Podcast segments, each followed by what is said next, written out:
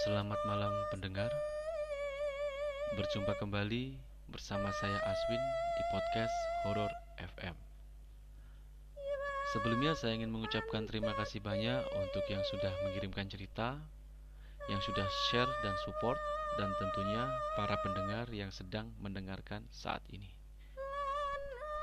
Jangan lupa follow Instagram at podcast horror FM, Twitter, dan kirim ceritamu juga bisa via email ke podcasthorrorfm at gmail.com Untuk episode kelima ini narasumber sengaja untuk mensensor identitasnya Jadi bisa dibilang kita sebut Mbak DS Inisial ya DS itu bukan Dead Squad. Kalau Dead Squad jelas itu band metal. Oke. Tanpa berlama-lama lagi, episode kelima Tirai Putih dan selamat mendengarkan.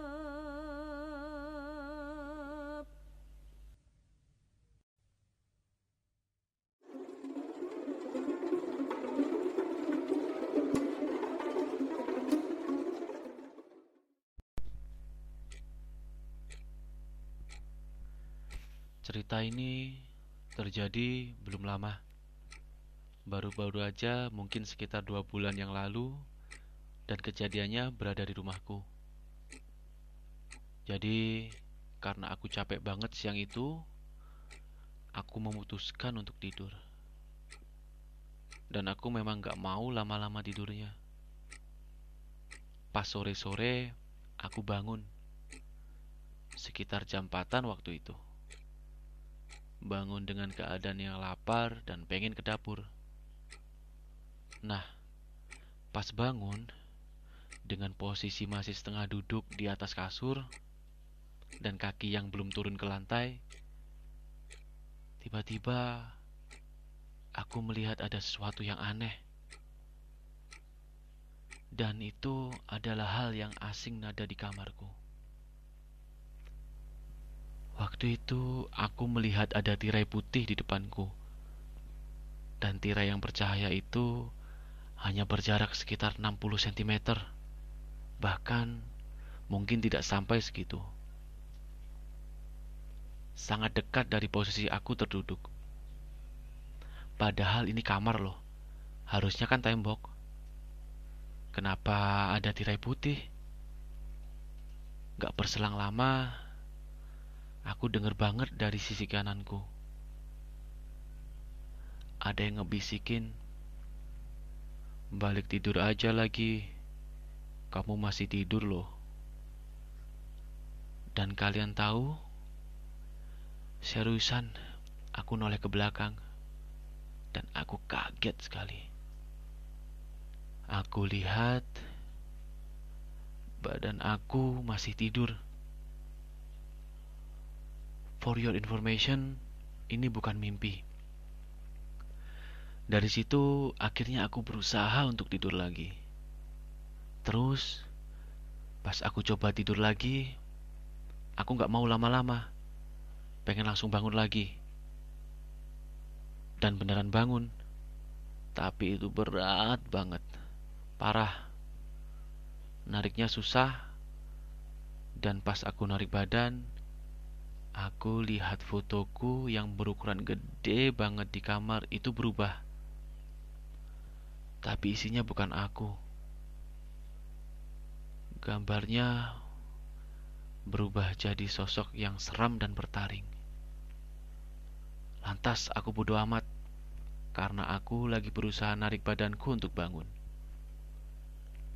Dan alhamdulillah Aku bisa bangun walaupun badanku sakit semua.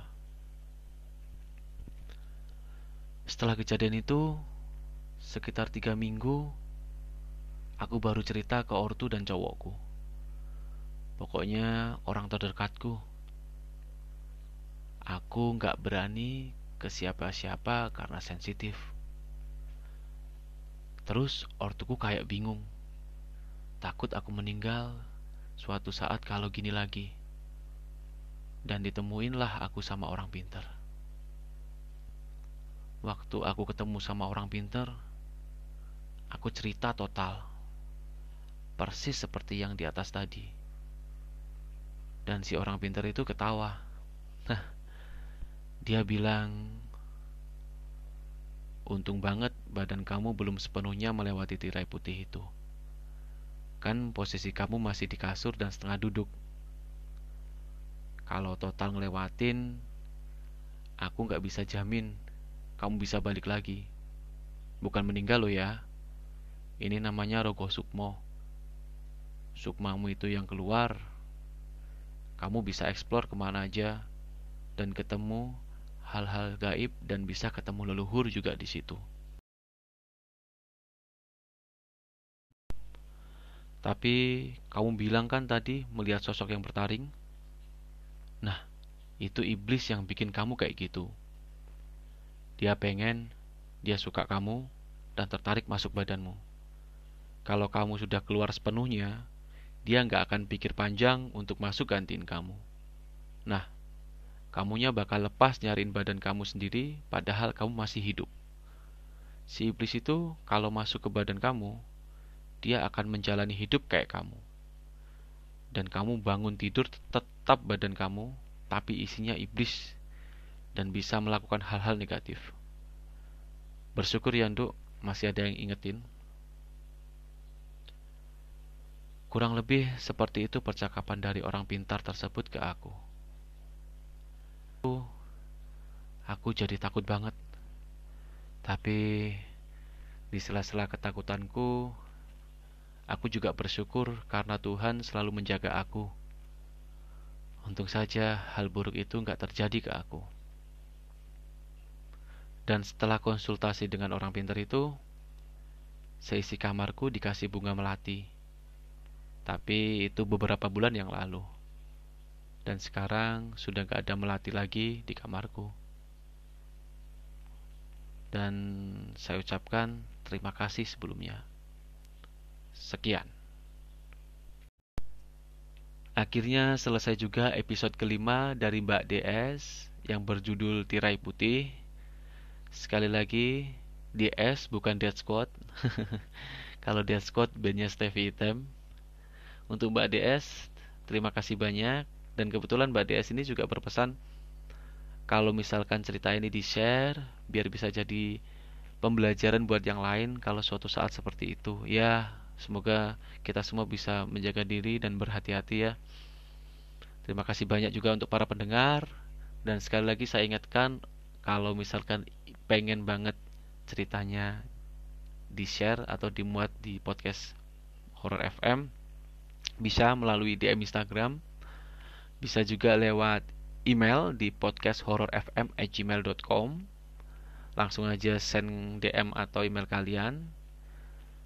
Terima kasih banyak untuk malam ini. Dan akhir kata saya Aswin. Sampai bertemu di episode Horror FM selanjutnya. Wassalam